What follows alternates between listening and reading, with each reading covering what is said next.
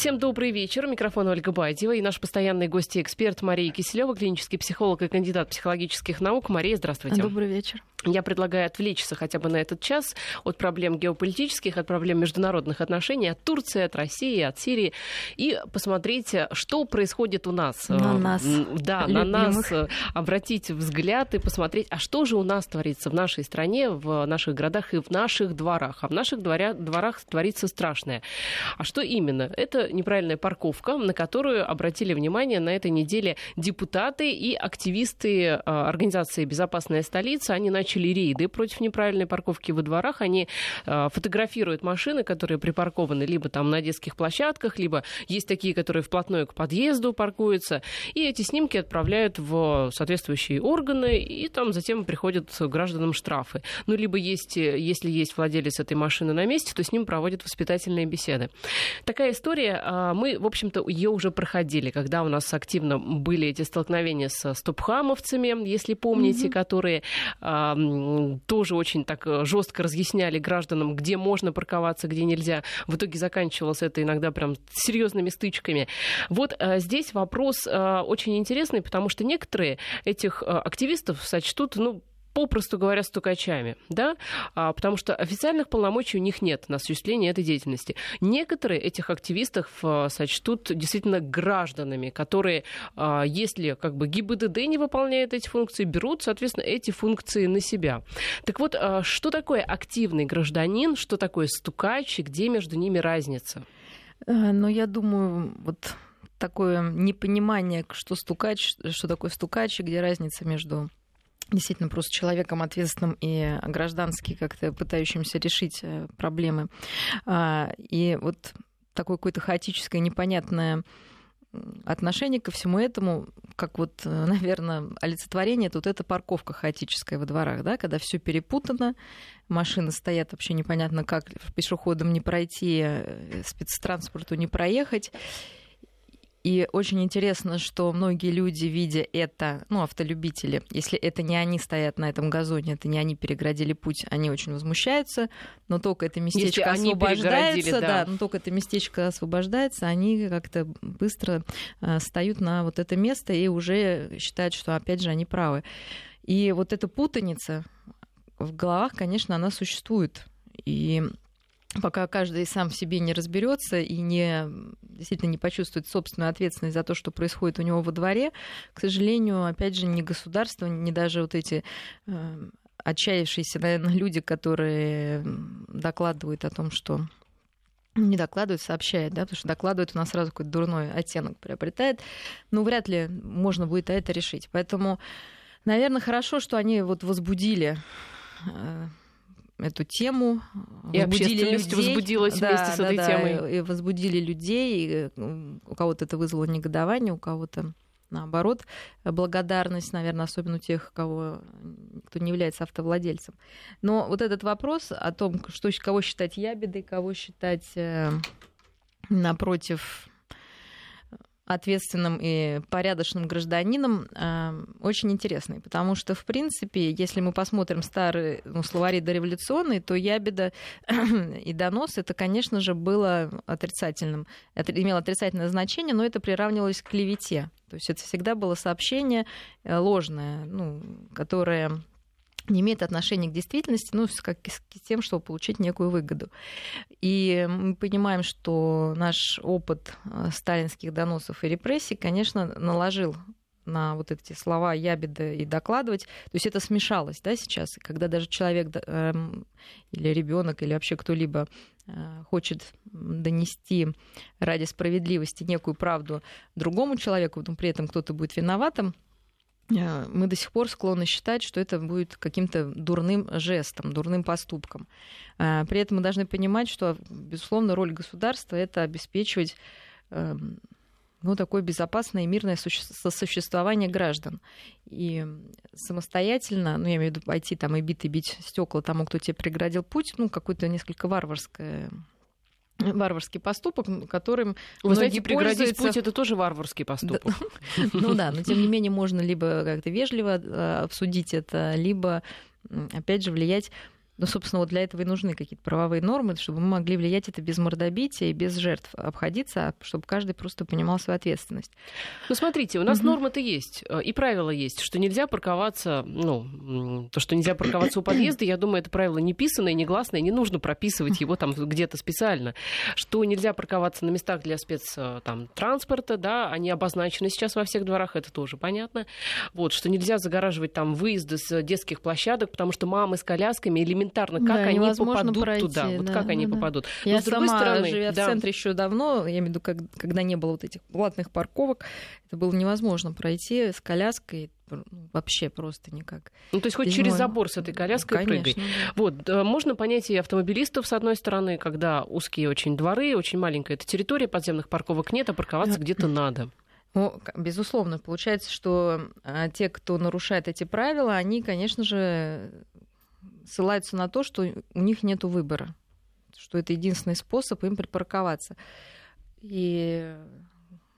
Тогда, конечно, опять же, если это граждане сознательные, то нужно, наверное, обращаться в соответствующие органы и описывать, сколько существует машин, да, в данном дворе, и как можно это увеличить, парковочные места, опять же, цивилизованным способом. Но к чему я это хочу сказать? К тому, что, тем не менее, у большинства наших людей до сих пор нет ощущения, что то, что происходит вне пределах их автомобиля, их квартиры, ну, это вообще зона их ответственности. Даже не то, что зона их ответственности, это тоже их дом, ну, в кавычках, да, что люди, которые ходят вокруг, это тоже их, ну, в кавычках, семья. Это не значит, что нужно там их любить, обеспечивать там и как-то перед ними там преклоняться, но что... Действительно, зона ответственности распространяется не только на то, что происходит у тебя в твоей скорлупе, а то, что да, еще как бы за этой зоной ответственности. И тогда трава во дворе, она не будет чужой, да, она будет твоей травой. И встать на свою травку как-то, да, зелененькую, ну как-то жалко. Если ты понимаешь, что идет человек с коляской, это твой сосед, который, ну, просто такой же человек, как ты, которому тоже тяжело, и где-то, может быть, не всегда все хорошо у него, да, бывает, а может быть, наоборот, у него хорошо, ну, порадуйся, за него родился ребенок, уступить дорогу. То есть пока, вот, мне кажется, какой-то революции не произойдет. Ну, пока собственная жена не будет ходить с коляской, наверное, сложно понять, что чужим женам точно так же трудно добираться до детской площадки. Вот, ну, в общем, какого-то нет пока расширения, нет пока еще доверия к тому, что вот эти зону какую-то внутренней... То есть у нас, мне кажется, происходит такое, что действительно моя кота с края ничего не знаю, такой лучший лозунг, потому что, ну, внутреннего пространства нет, чтобы как-то разместить еще всех окружающих вокруг тебя. И большой соблазн все свалить на государство, на власть, что их не обеспечили парковкой, а то, что там мусор, например, во дворе валяется. Ну, я уже так расширю, да, наверное, зону. За которые, ну, вообще, в принципе, можно просто взять и собрать, устроить подъезд, субботник, да, это тоже в голову не приходит, да, то есть все равно виноват кто-то, да. Так ведь, понимаете, когда ты пытаешься решить вот эти вот вроде бы общие проблемы, тебе говорят, а ты, в общем, кто такой? Ты что тут, самый умный? Ты почему вот лезешь, да? Ведь это нас, что? Вот что? Я говорю, что вот это, ну, вы понимаете, у нас такое наследие очень, не очень хорошее, да, с тем, что ябедничать, опять же, я говорю, что ябедничать, мы приравниваем это как сообщать о несправедливости, да, то есть мы не говорим, что это клеветать. Клеветать, безусловно, это плохо. А вот именно в этом значении, в котором нам привыкли, да, преподносить это слово, начиная с детского сада. Ну, потому что, понимаете, есть три стороны конфликта. Пострадавший, ну, жертва, ну, скажем, преследователям, да, и некая инстанция, которая должна справедливость восстановить. Собственно, если кто-то ябедничает, выгодно только одной стороне, жертве. Ну, как бы, да, потому что ее права нарушены. Не тому, кто восстанавливает справедливость, ну, грубо говоря, воспитательница в детском саду. Но не почему? Тому, кто обидел ребенка, это невыгодно, потому если что... справедливость устанавливает ГИБДД, которая получает деньги за эти штрафы, ей тоже выгодно. Нет, но им нужно приложить усилия, понимаете, для того, чтобы их там собрать, там, да, то есть легче все равно всем сидеть. Опять же, я на самый низкий уровень спущусь, воспитательница. Вот происходит конфликт между детьми. Пришел там Анечка и сказал, что там Васечка там ее постоянно обижает. Ну, кстати, нужно тогда что сделать воспитательнице? Придумать какую-то систему, как с этими детьми выстроить отношения, да? Никому не нужно это. То есть всем сложно, и все говорят: ах ты, Аня, что ж ты там ябеда такая? Иди еще, да, ябеда-корябеда, иди посиди в углу и вообще там, да, не рассказывай. И в итоге у людей потом, когда они вырастают, сформируется действительно мнение, что их никто не защитит, поэтому бесполезно жаловаться. Ну, опять же, не жаловаться, а доносить свои проблемы до кого-то сильного, да, что этому сильному до тебя все равно нету дела, да, в данном случае государство или какая-то инстанция. Вот. Ну, либо происходит перекос, когда человека постоянно шпыняют и говорят: Аня сама виновата, да, когда она становится Анной Петровной, ну, может пройти такой перегиб, что Анна Петровна будет строчить на каждого, да, и требовать компенсации за все те обиды, которые, собственно, в детстве у нее там были, да, и тоже, наверное, не самый лучший, да, вариант. А какой-то во всем должен быть баланс, то есть какие-то проблемы, которые можно решить самостоятельно, например, на дворовом, в сообществе двора, если собраться и принять решение, что мы здесь не паркуемся, мы, да, жители этого двора. Если вы паркуетесь, то мы будем вынуждены, да, поставить, может быть, сначала в известность нарушителей, ну, туда-то и туда-то направлять там, да, письма и бороться с этим, потому что большинству из нас, а я уверена, что большинству в любом случае, это не нравится. И это не просто нам не нравится, это не по правилам. Есть закон, который нас здесь защищает. И мы будем добиваться, что этот закон будет нас защищать. То есть я бы сначала, наверное, доносила до всех жителей вот этих подъездов, там, да, домов, ну, чтобы это было общее решение или решение большинства, что нам это не нравится, мы хотим жить по-другому. Да? А потом уже, если вот такой договор, не просто потому что им государство, да, там есть такое правило, сказала, уже тогда это будет честно вызвать. Ну хорошо, а как быть с доводом, что меня жизнь заставляет так поступать, потому что просто не хватает парковочных мест в... Потому что застройщик так построил дом, что он не предусмотрел места для парковки. Я не виноват в этом. Ну, а как другие люди справляются? Понимаете, другие люди раньше с работы приезжают, либо вообще не ездят на работу, их машина стоит всю неделю у подъезда. Знаете, если я сейчас приведу 55 способов, как это решить, это человеку не поможет, как вы догадываетесь, да, потому что обычно, вот я как психолог знаю, приходит человек, у всех проблемы, да, все чего-то хотят, чтобы кто-то за них это сделал. И давать совет бессмысленно, потому что... бессознательно или сознательно человек знает, какие решения могут быть приняты. Ездить на работу на метро. Вас никто, собственно, не гонит ехать на машине. Ходить пешком. Да, там договариваться, опять же, с соседями, давайте как-то по очереди парковаться, разметить парковочные места. То есть, может быть, миллион каких-то решений, лучших, худших, все равно идеально для всех не будет. Кто-то там, да, наверное, будет больше ущемлен, кто-то меньше, но этим можно заниматься и над этим работать. Но чаще всего люди, которые нарушают, как вы говорите, они найдут 150 доводов сказать, что это невозможно. Знаете, есть такой тип людей, да, но, когда ты ему говоришь что-то, у меня все плохо, да, у меня все плохо. Ну, давай, может, делаем, да, но тогда я не смогу, да, вот тогда я буду опаздывать. Ну, давайте тогда ты, может, уезжай пораньше. Да, но тогда я не смогу отвезти ребенка в сад. Ну, ребят, у всех свои проблемы. Нет, но с другой стороны, это неплохо, это такое мышление разностороннее. Человек принимает эту и другую, старается точку зрения найти. Нам нужно понять, что нам делать с таким человеком, да, потому что нужно сразу ему сказать, да, вы человек, да, но. Поэтому не нужно спрашивать у меня совета, да, потому что все, что я вам бы не говорила, у вас находится другой довод. Похоже, вы не хотите эту проблему решать. Все, точка. Да, если вы не хотите ее решать, ну, значит, мы ее будем решать по-своему. Но я имею в виду, что если уже так вот наезжать, да, на этого человека, а не разбираться. Что нам пишут сразу несколько слушателей? Посыл один и тот же. Михаил из Северной Осетии. Человек, покупая холодильник или шкаф, знает, куда их поставить. Он 100%. Точно так же должно быть с покупкой автомобиля. А то сначала покупает авто, а потом думает, куда его поставить. Ну и вот в WhatsApp тоже у нас такое же сообщение. Никак не могу понять те, кто паркуется на газоне или где-то там. Нет, чтобы сначала подумать, есть ли место, куда поставить машину, потом ее уже покупать.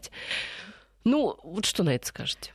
Я рада, что так прекрасно... Мне кажется, это люди, которых нет машин, пишут. Ну, так, слушайте, это их выбор. Напишите, есть у вас машины или нет? Вот эти слушатели, которые так думают. Нет, смотрите, я думаю, что, ну, не знаю, у меня есть машина. И прежде чем куда-то ехать, я, конечно, думаю, а будет ли там парковка? Ну, как бы, мне кажется, сейчас это вообще естественно. Если вы понимаете, что парковки там не будет... Да, тогда вы либо идете пешком, если это, да, либо вы едете на другим транспортом, либо вы выбираете день, ну, например, выходной, когда можно припарковаться. Согласна. Да. Но мне кажется, человек покупает... Одно дело с парковкой. Понятно, что сейчас у нас все достаточно так серьезно, все платное, там все регламентировано, эвакуируется. И платно не припаркуешься, совершенно точно. А другое дело, когда ты машину покупаешь, уж мне кажется, вот интересно даже, сколько, какой процент людей думает о том, а где я буду ставить эту мою новую купленную машину? Ну, кстати, очень правильный вопрос задали наши слушатели. Я думаю, что нужно об этом думать. Я думаю, что во всем мире об этом люди думают. Понимаете? Ну, думают они об этом по-любому. Потому что часто есть и парковочные места, за которые теперь приходится платить, и люди не хотят за них платить. Вот потрясающая инициатива. Разрешить на законодательном, потрясающая в кавычках, разрешить на законодательном уровне прокалывать колеса, прежде зафиксировать нарушение. Да? Ну, то есть, что вы неправильно припарковались, вам можно проколоть колеса. История у меня во дворе была. Машина загородила другую машину. Ее, значит, там трое мужчин отогнали, отодвинули, чуть ли не перенесли. Но потом они спустили ей шины. Да?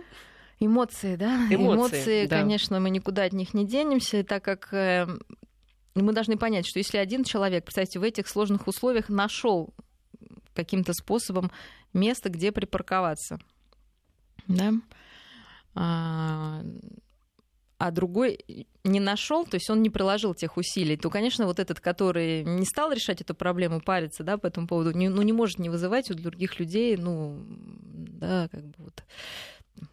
желание отомстить ему, да, потому что он хочет идти простым путем. Естественно, я против прокалывания шин. Да, конечно. Вот лучше...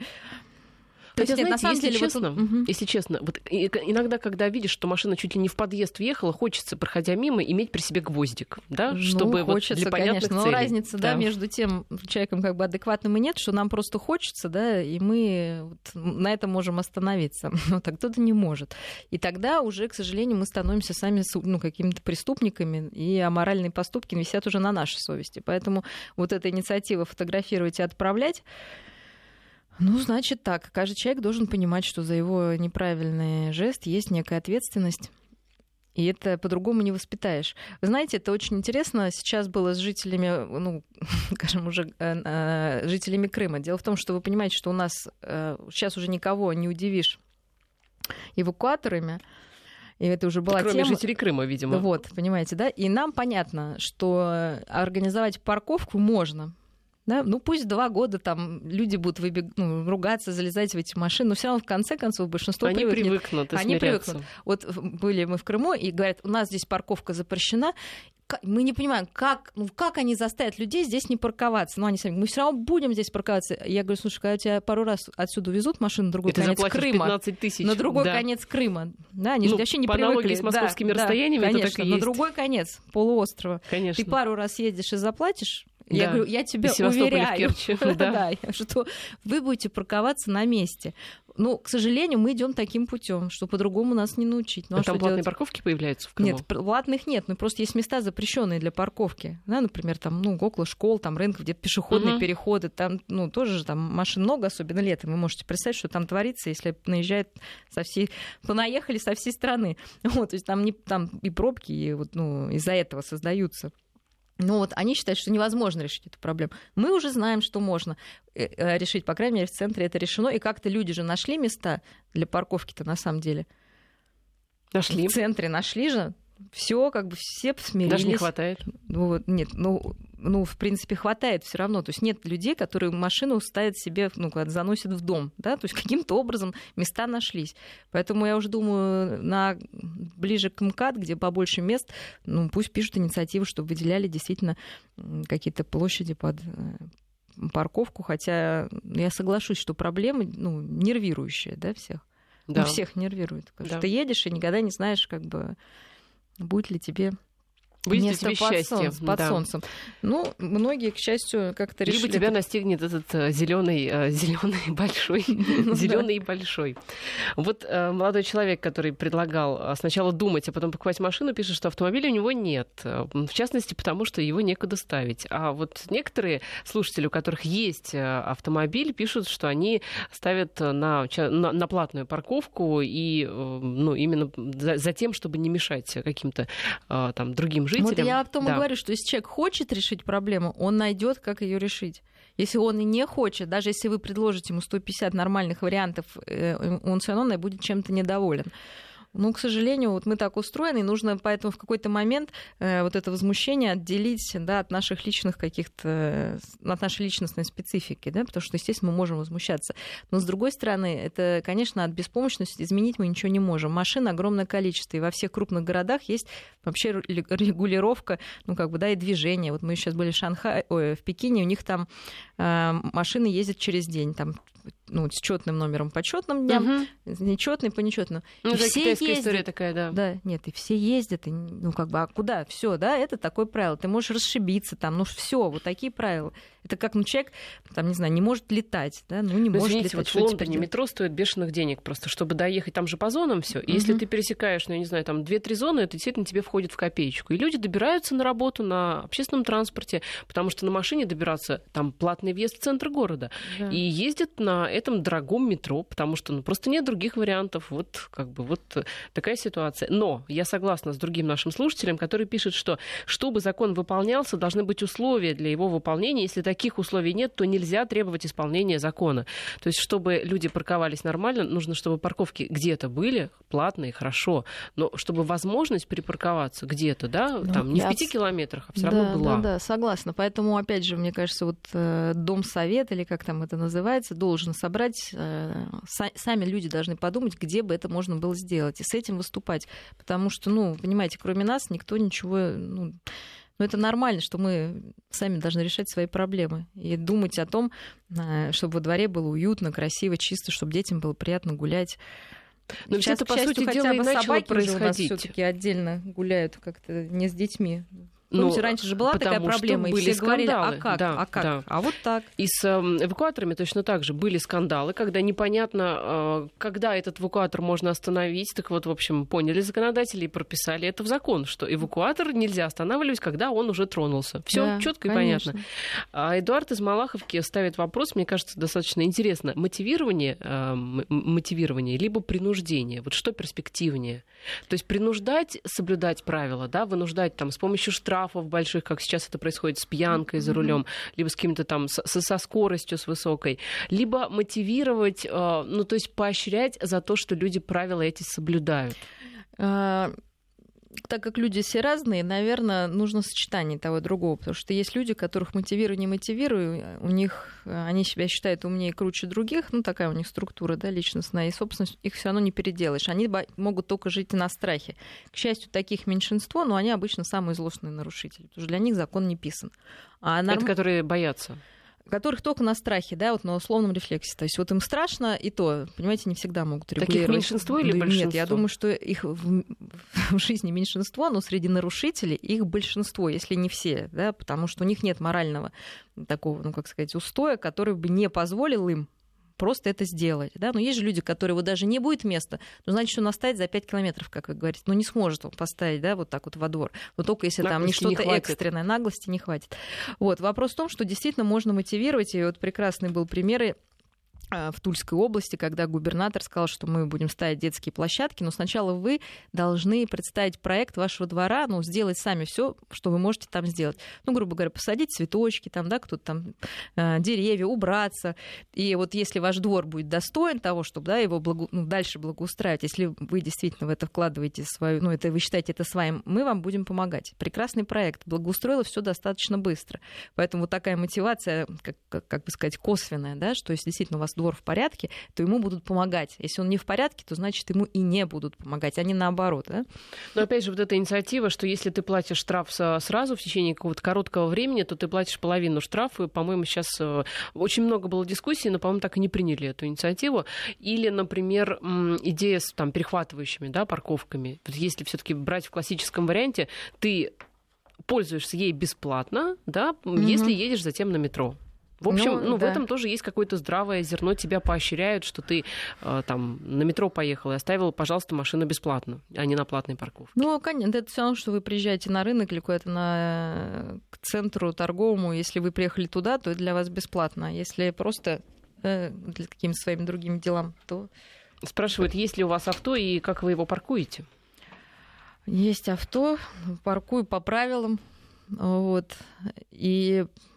просто понимаю, что иногда действительно легче дойти пешком, тоже возмущаюсь. Но что делать? Метрополитеном пользуетесь? Нет, я скорее пешком. У меня просто такая, наверное, специфика. Либо это какие-то дальние совсем расстояния, либо это ближние расстояния. То есть средних как-то нет. Но детям ездят, да. То есть я их не вожу, потому что, считаю, конечно, быстрее сами уже могут ездить. То есть вы из соображения рациональности, если быстрее на метро, то конечно. Лучше и на метро. В общем, да, я, кстати, конечно, так же думаю. Да. У нас в студии Мария Киселева, клинический психолог. Сейчас короткие новости и продолжим. Мария Киселева, клинический психолог и кандидат психологических наук, и Ольга Байдева. Мы обсуждаем с психологической точки зрения события самые интересные, на наш взгляд, уходящие недели. Поговорили о парковках. Я вот закончим сейчас с этой темой. Я считаю совершенно правильным замечание одного из слушателей, который написал нам в WhatsApp, что, может быть, начать фотографировать чиновников, которые выдают разрешение на застройку. Может, тогда и места во дворах больше будет. Вот с этим абсолютно согласна. Да, ну, конечно, просто теперь важно понять, как исправить те ошибки, которые, да, уже сделаны. Ведь люди-то в этом не виноваты. Ну, люди не виноваты, но это не значит, да, что... А чиновник спокойно сейчас там занимает наверняка ту же должность, и все хорошо. Мы не думали, да, что так вырастет... Я ж, сами, наверное, все помните, что раньше во дворах было полно места для парковки. Я сейчас приехала в свой родной двор, вообще ты его даже не узнаешь, там все в этих машинах. И понимаешь, что сейчас так изменилась жизнь. Действительно, нужно эту проблему комплексно решать, но при этом, я думаю, хамить не нужно, эмоционально как-то излишне реагировать не нужно. Нужно всем напрячься и искать решение этой проблемы, а не просто ждать, что за тебя это решат, да, и обижаться, если кто-то хочет с этим бороться и более активно участвовать, да, в этом процессе. Потому что многих, наверное, я не удивлюсь, что тех, кто паркуется на газоне, это устраивает. Понимаете? Вот в чем загвоздка-то. Потому что, я говорю, это нужно перешагнуть через себя, да? Загвоздка в том, То есть, если бы человека не устраивало, он бы взорвался в другую сторону, да, он бы пошел, сказал: ребят, это невозможно, давайте думать, давайте тогда этот газон уменьшим, в конце концов, да, и сделаем там парковочное место. Но... То есть человека не смущает, что он паркуется там, где не нужно. Это на самом деле очень вопрос интересный, потому что мы когда обсуждали и вот этих мальчиков-лихачей на дорогих автомобилях, там за 10 миллионов рублей стоимостью, которые 200 километров в час разгоняются по ночам, устраивают гонки, люди потом гибнут, страдают. Ну, да. Дело-то в чем? Можно ужесточить все что угодно, но... Как справедливо замечают некоторые эксперты, если нет закона внутри тебя, именно внутри тебя, да, то, в общем, сложно что-то сделать законом извне. Так вот, вопрос, этот закон внутри тебя, он как воспитывается? Кем он воспитывается? Государством, родителями? Конечно, каким государством? Родителями воспитывается. И воспитывается прежде всего личным примером. То есть, если мы говорим ребенку, что, грубо говоря, не дерись и сдерживай себя, и при этом даем ему в тот же момент подзатыльник и говорим на повышенных тонах, вы понимаете, что это бессмысленная история, да? Поэтому, это я еще такой самый бытовой, самый такой широкий пример, не самый худший. А многие так и говорят, что, как говорится, толкайся локтями, плюй на всех и стремись к своей цели. Многих, наоборот, унижают, и тогда у них вырабатывается самостоятельно, да, такое ощущение, что единственный способ — это как-то быть не с законом, не с людьми, а самостоятельно наперекор... быть над законом, да, как быть они над считают. Законом, да, потому что такая структура складывается. И для таких людей, вы понимаете, сложно их перевоспитать. Вы что думаете, там внутренний закон... в кого-то вложить или вбить колотушкой в голову не получится. Либо штрафами какими-то, да? Приходится, поэтому государство... так же, как воспитывая ребенка, самое простое, да, это, грубо говоря, на него наехать каким-то образом, испугать его и прошантажировать, чему-то его лишить.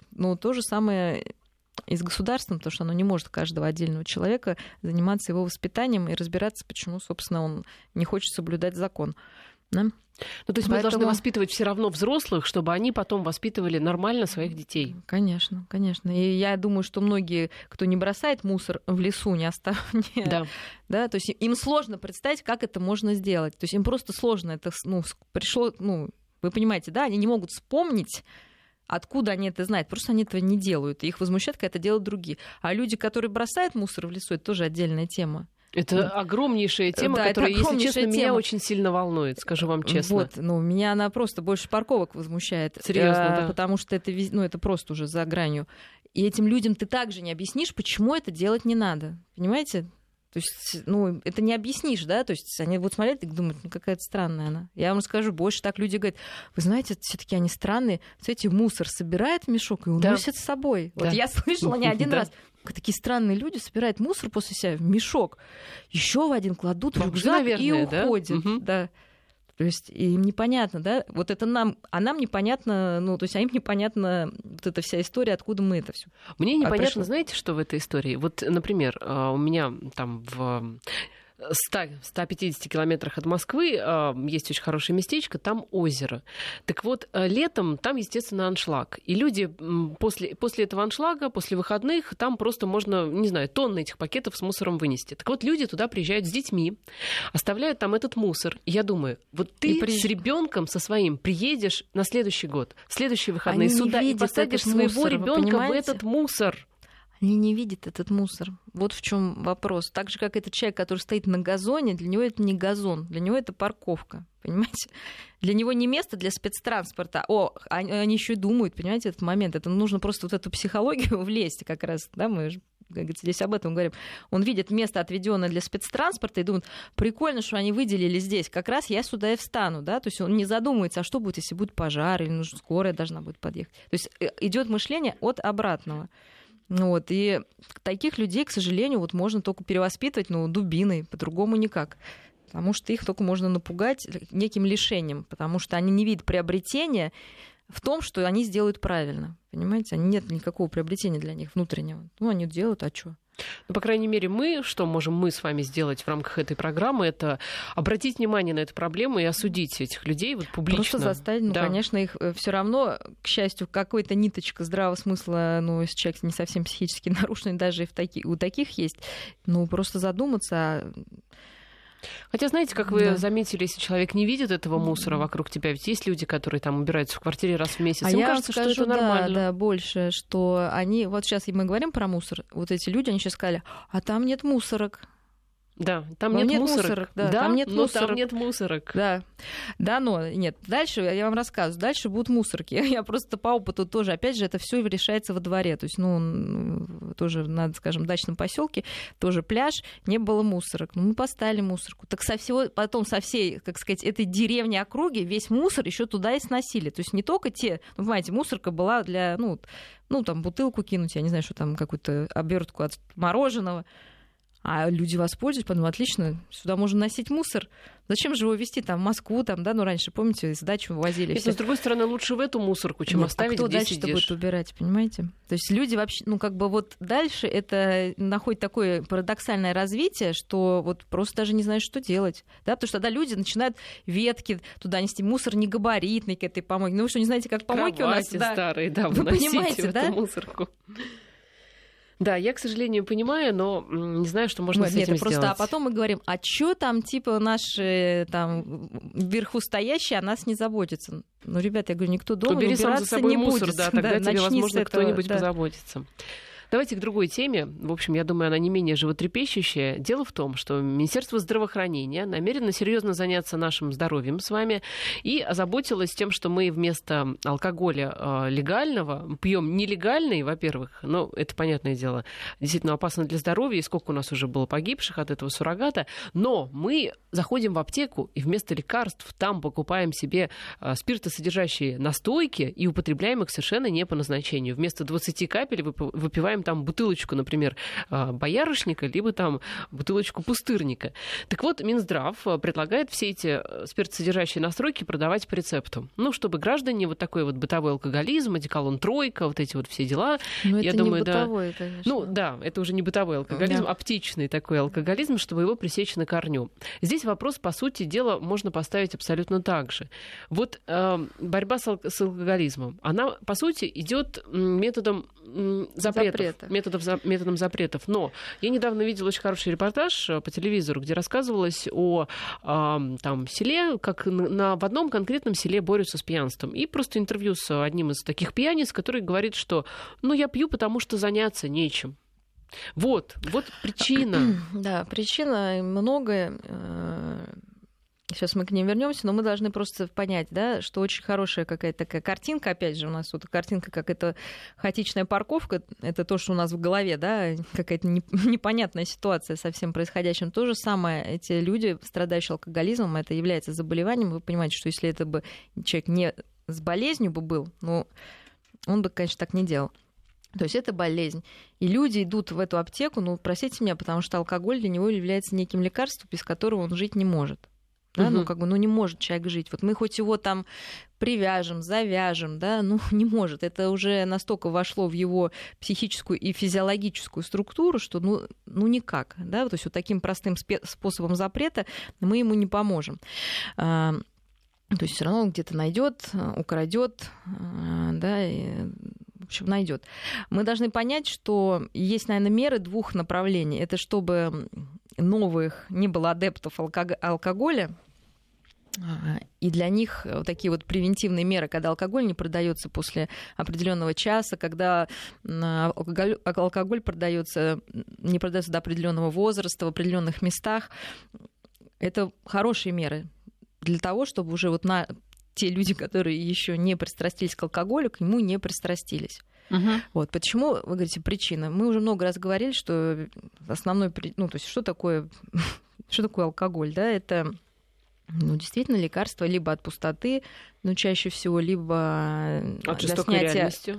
Ну, прежде всего, это от жестокой реальности, потому что все возникает, собственно, от этого.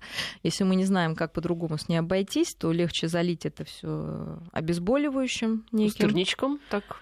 Вот, ну, так. Покрепче. Да, покрепче. Ну, это обезболивающее некоторое, да, для человека. Как если бы у вас там болел зуб, вот, вы понимаете, что нужно выпить обезболивающее. У человека на душе вот так плохо, да, по каким-то причинам. Причины могут быть совершенно разные.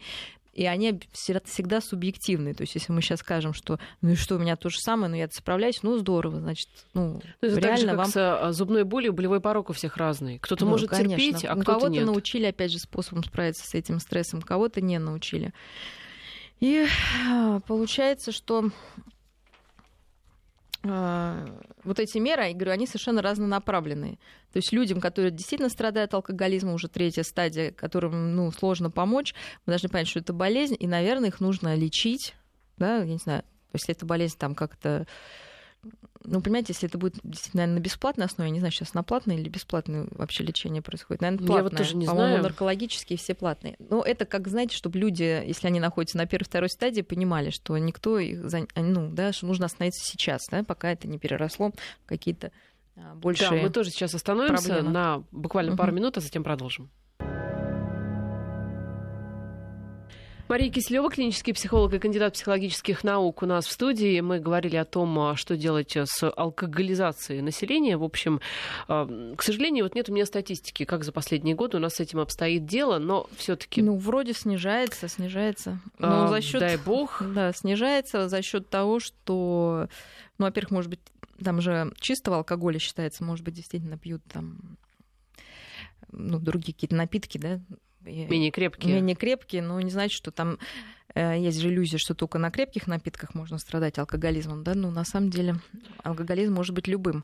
И все-таки, если возвращаться вот к двум категориям людей, и это совершенно две разных стратегии, я сейчас подумала, что если это действительно третья стадия алкоголизма, человек неизлечим, зависимость то уже, да? Уже такая зависимость, что ну ты ничего с этим не сделаешь. Но можно предложить, например, там какой-то или достать какое-то принудительное лечение, это я не комментирую, потому что без желания, ну, сложно, да, человека как-то вообще переделать. Вот. Но, ну, грубо говоря, чтобы хорошо, можно такую стадию... Его нужно мотивировать. Да, мотивировать. Нужно ему объяснить, а зачем ему нужно стать нормальным. Если он понимает, что его вернут в то же состояние, на зарплату 10 тысяч, на 5 детей, которые хотят есть, да, то он подумает, а зачем мне в это нормальное состояние? Слушайте, как-то живу... Ну, это такой вопрос, как говорится, философский. Просто, на самом деле, великий психиатр, действительно, вот Бехтерев говорил, что вы не можете, если вы отнимаете у человека радость, ну, в виде алкоголя, вы должны дать ему некую другую радость. Угу. Вот, это, конечно, закон, и поэтому понимаем, что люди с одной зависимости переходят на другую зависимость, по кругу ходят. Вот. Но есть же все равно случаи, когда люди Ну а какую радость, вот, Мария, какую радость можно дать человеку, который видит решение проблем, ну, тяжелых, жизненных, да, в уходе от этой реальности? Выпил рюмку, жизнь вроде бы кажется не такой страшной. Какую радость ему дать взамен? Можно научить этого. На самом деле все трудности, они общечеловеческие обычно. Ничего у этого человека сверхъестественного в этих трудностях нет. Просто мы их воспринимаем как, ну, просто жизнь, а он воспринимает это как трудности. Да, потому что, ну, не хватает внутреннего ресурса, потому что на все, может быть, человек реагирует более эмоционально, то есть не знает, как справиться, да, вот, ну, такая структура, может быть, у человека. Я уж вообще не говорю о физиологических особенностях, да, потому что многие могут пить и никогда не стать.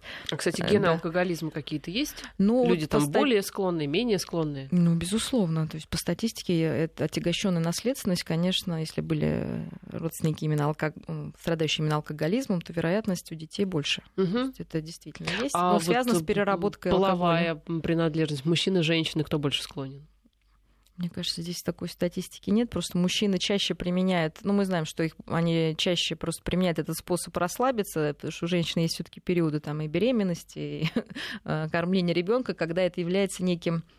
ну, таким вот барьером, когда она действительно, ну, делает выбор в пользу вот этой радости. А плюс потом воспитание ребенка, да? Плюс этой радости, да, то есть для нее все равно у женщины, вот я говорю, есть реализация, если она идет хотя бы по этому пути, безусловно, это та радость, которая, может быть, из-за чего она и не нуждается. Да, так все-таки давайте вот вернемся к этому вопросу. Какую радость дать человеку, не понимание того, что трудности у тебя такие же, как у всех? Это не радость, согласитесь, да? Это, наоборот, тяжелая такая нож. А вот радость какую вот, дать? Я думаю, что сама радость — это просто то, что есть жизнь, да, и объяснение того, что это смертельное заболевание, то, что...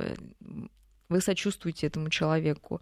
И то, что есть выход из этой ситуации, и, ну, мы не можем сказать, что вот мне это нравится, давай это будет нравиться тебе. Этот человек, страдающий, должен сам вспомнить, что ему раньше приносило радость. Потому что я уверена, что нет человека, которого когда-то что-либо не радовало, да, в детстве, о чем он мечтал, да, и что из этого, собственно, может сбыться.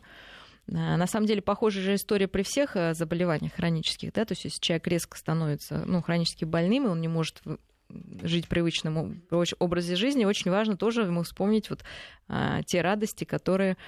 Да, у него были в жизни прежде. У него в жизни прежде, и чего он тогда себе не мог позволить. Вот, но мы тогда должны просто понять, от чего вообще может быть радость. От природы, от общения, от того, что ты действительно видишь этот мир таким, какой он есть, а не через бутылочное стекло. Я думаю, что это большая радость. Знаете, как анекдот был. Оказался мой муж алкоголик. Как вы это узнали? Вчера он пришел трезвым. Да, вот как бы... То есть просто человек уже не понимает, а что такое трезвый мир.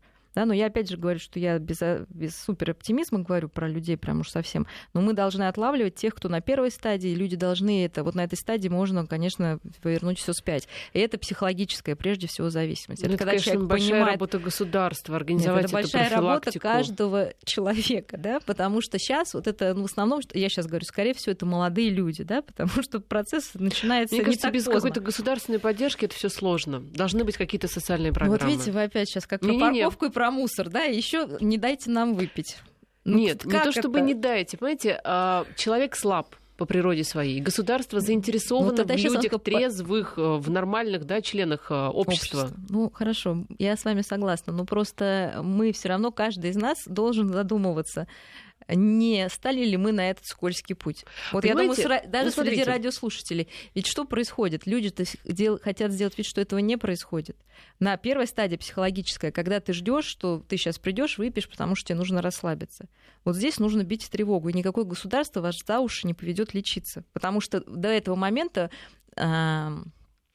вы, как говорится, выполняете все свои социальные функции. Хорошо, что такое первая стадия алкоголизма? То есть есть, естественно, бытовое какое-то пьянство или традиционное, когда это по праздникам, да, и по каким-то поводам. Уже когда начинается первая стадия, то есть человек чувствует психологическую зависимость. То есть каждый человек понимает, что он начал выпивать больше, и ему хочется выпить. Нет такого человека, который бы это, ну, хотя бы в глубине души не заметил. Да? И это начинает его злить. И тогда он думает, что он будет злить, да? Особенно если кто-то ему скажет, что ты пить больше стал, там, может, тебя меньше, что-то да? Что-то ты, да. Вот. И если у человека это вызывает, естественно, чувство агрессии, говорит, да нет, да, и так далее, то прочее. Второе, это то, что у человека появляется сама мысль, я могу это контролировать. Вы понимаете, что мысль, что я могу это контролировать, появляется в тот момент, когда контролировать сложно. Потому что, ну, если вы там пьете воду, вы же не говорите, я могу контролировать вот сколько. Ну, просто не задумываешься об этом, да. Да, ну ты выпил бокал, все. А тут человек, вот он уже напряженно относится к этой теме. И самое главное, это вот это предвкушение выпить, да, вот этот психологический эффект. То есть он уже получает не просто удовольствие, расслабление, когда он выпил, а когда он уже даже знает, что сегодня будет такая возможность. Все, да, мы должны напрячься. И вот на этом этапе мы должны подумать, в каких ситуациях это возникает. Обычно это может быть либо что-то плохое, либо что-то хорошее. То есть, в принципе, когда много эмоций, да, неважно какого градуса, почему-то с ними сложно справиться. Что и вам это дает? Допинг, да, либо, наоборот, вас это успокаивает. И на этом этапе нужно искать методы замены. Вот здесь нужно искать замену. Вот, по поводу замены. Мне понравилось сообщение. Борьба с алкоголизмом должна базироваться на изменении мировоззрения в обществе. Пока существует мнение, что с помощью алкоголя можно снять стресс, либо расслабиться, мы будем вынуждены постоянно бороться с алкоголизмом. Вот совершенно точно сказано. Конечно. Потому что у нас, ну что, да, вот такая вот традиционная схема. В пятницу, ну что, тяжелая неделя, нужно расслабиться. Хорошо. Не вопрос, но мы забываем, что есть там спорт, есть ну, какие-то природа, дети, семья. И вы знаете, природа, сейчас дети, все равно, семья. Я, вот смотрите, я не знаю, у меня с вами, наверное, картина мира, действительно есть люди, говорю, мы их уже не справим, да, это бывшее поколение, которое вот их вряд ли можно научить. Но это не обязательно, что они по возрасту бывшие. Но я имею в виду как люди, которые остались в какой-то стадии развития своей. Да? Ну, к сожалению, так вот у них получилось. Что им кажется, что мусор можно кидать, что можно поставить на газон, потому что они не видят, что чтобы расслабиться, надо выпить, и по-другому они не могут. И без огромного их желания измениться ни государство, никто мы их не изменим. А есть новые, назовем их, люди, которые не хотят быть такими, да, они более ответственно подходят к своей жизни, к окружению, хотят своим детям, наверное, оставить ну, какой-то лучший мир. И вот на них должна быть работа. И я сейчас наблюдаю, вот сейчас катки. Ребята собирают, ну, ребята, мужики, в смысле уже, да, не подростки, а мужики собираются в хоккейные команды, вот играют. Вокруг стоят какие-то там люди, женщины с детьми, совершенно не как сказать, это не их мужья, там, знакомые. Ну, просто, да, какая-то тут идет жизнь, ну, более какая-то нормальная, созидательная. Многие подростки больше увлекаются спортом и получают адреналин именно от этого. К счастью, сейчас уже появляется... Предлагаю достаточно, за это выпить. Советы. Замечательное наблюдение. Спасибо за разговор. Мария Киселева, клинический психолог и кандидат психологических наук. Спасибо, до свидания.